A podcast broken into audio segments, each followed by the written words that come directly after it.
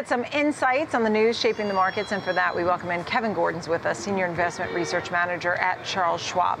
Good morning. Morning, Um, wow, all weekend I found myself reading extra um, Yeah. on the heels of what happened in the crypto world. What's the takeaway on this Monday? I mean, I think that was a top story as well as how well the markets did. But what's the takeaway this morning? A lot of uncertainty. Well, it's still ongoing. Uh, we're still figuring out, I Yeah. think, some of the dominoes that need to fall there. I think, uh, as it pertains to my world, the broader equity market, um, you know, I, I don't know if we're completely out of the woods in terms of the contagion effects. Not saying that the collapse in crypto will take down stocks, but when you look at the correlations between whether it's the S&P or the Nasdaq and something like Bitcoin, still probably near its highest um, on a longer-term basis that we've seen in history.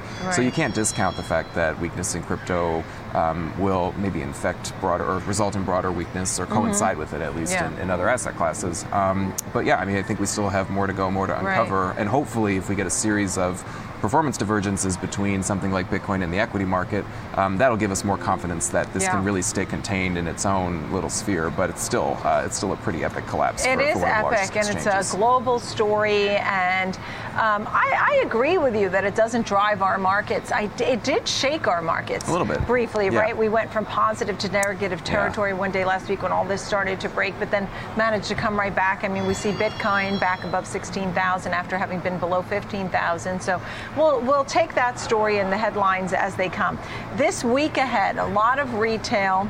Yeah. Um, PPI. No, how come nobody's talking about PPI? Nobody cares. Yeah, we were just I mean, we just had a great print on CPI, and Yeah. everybody says rally. Okay, uh, nobody cares about the PPI. Yeah, we might have the it- same thing. You know, it's crucial because it gives us, um, and you know, they're always varying at times when they're released together. I wish it was closer together so we can get a better Yeah, tell. yeah. Um, but PPI gives us important signals for CPI, Sure. especially from the crude to intermediate to final demand finished goods segments, those three phases. And to, to us, that's telling us that there's disinflation or deflation in the pipeline, um, depending on which segment of the economy you're looking at. So yeah, it's an important number for sure. Um, and so, especially when you get to the consumer goods parts of Mm-hmm. PPI, and um, that, that's definitely telling us that inflation Mm. is receding. So if anything, you know, hopefully it's a confirmation uh, for the positive and stronger and better than expected print that we got for CPI last Yeah. week. But we're going to need to see a series of those uh, moving forward, especially for the Fed. And we have some breaking news on layoffs. In Yeah. this case, it's Amazon. Yeah. Amazon plans to lay off about 10,000 staff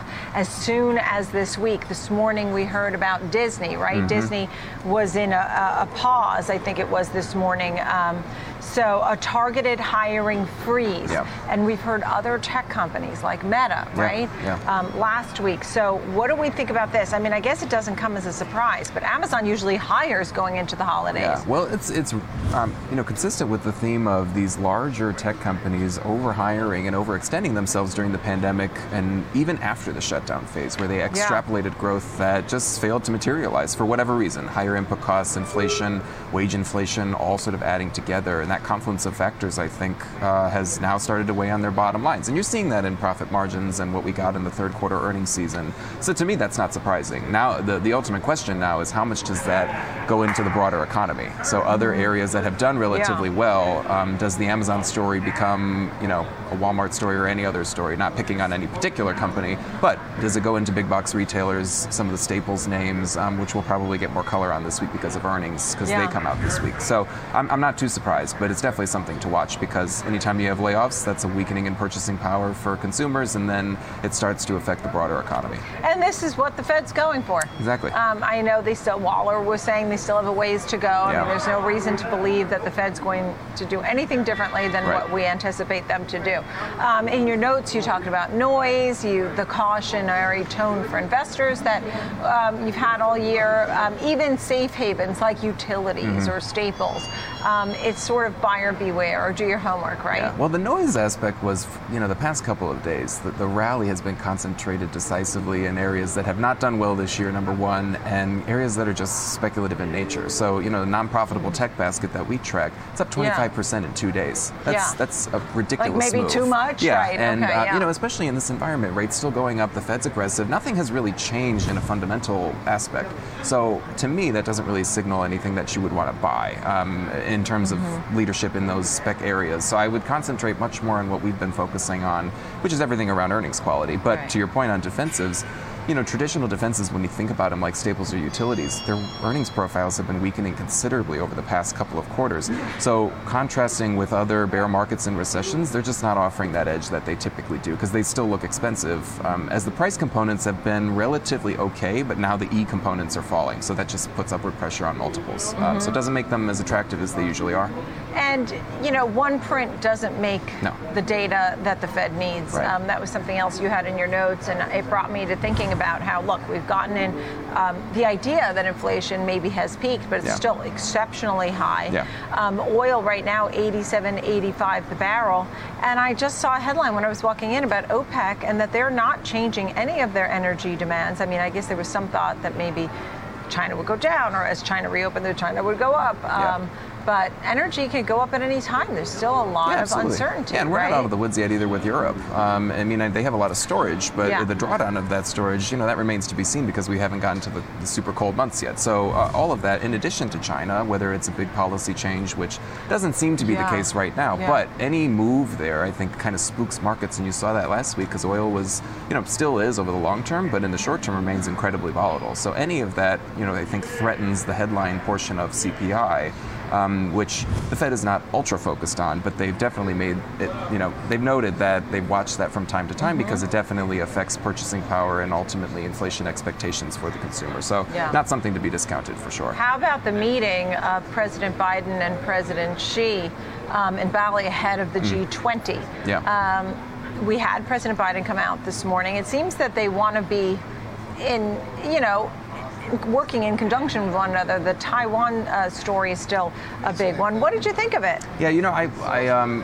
whenever I talk to our chief global strategist Jeff Kleintop, especially Yeah. on the Taiwan issue, you know, his big thing is that even among the Taiwanese people, there's not a um, there's not a resounding sort of consensus to want to break away from China. So there, Right. you know, the the risk, meaning the risk of a war or any kind of invasion, um, from China's perspective right now doesn't look super high. Um, So if- especially if you look at polling data within Taiwan. So, um, but you know, broader in an economic sense, uh, I, I still think that if we're assessing the reopening of China and thinking about it in an inflationary sense, I think if we were talking about that a year ago, uh, it would be much different, and especially for inflation here, not not least being around the world, um, because you know we're we're out of the goods. You know, purchasing goods hoarding part of the cycle. We're much more shifting towards services, and consumption Right. just in general is starting to soften. So I don't know how much of a difference it would make, even if China had this massive reopening uh, that people would expect. And last but not least, yeah, you know, you were talking about tech and the run-up we'd seen, which really seemed, um, you know, too much, right? Yeah, yeah. Um, I was just looking at, for example, the SMH, right, the semiconductor ETF, month to date up 16%. We just got a double upgrade on uh, AMD. Mm-hmm. Yep. And you know, with this conversation that happened with China, anything on the world of semis or supply chain or anything like that? You know, it's not a specific industry I focus on. The one thing I will say is that, you know, the month to date performance yeah, has been strong, but if you extend that out to year to date, um, even a rolling three, six, nine month Yeah, basis, yeah. Um, you know, semis have been under Three considerable down, pressure. six down, Yeah. year to date down. Considerable pressure, and Yeah. still positive inflows.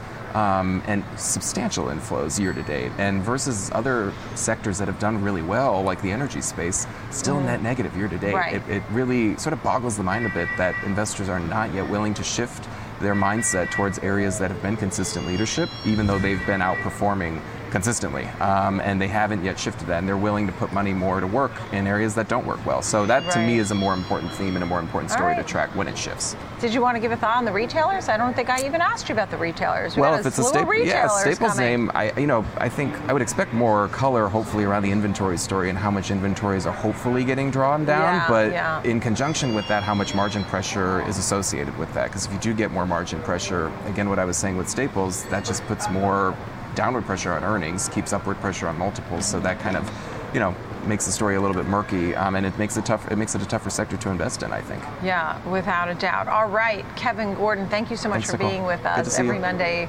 of Charles Schwab. Thank you, Kevin.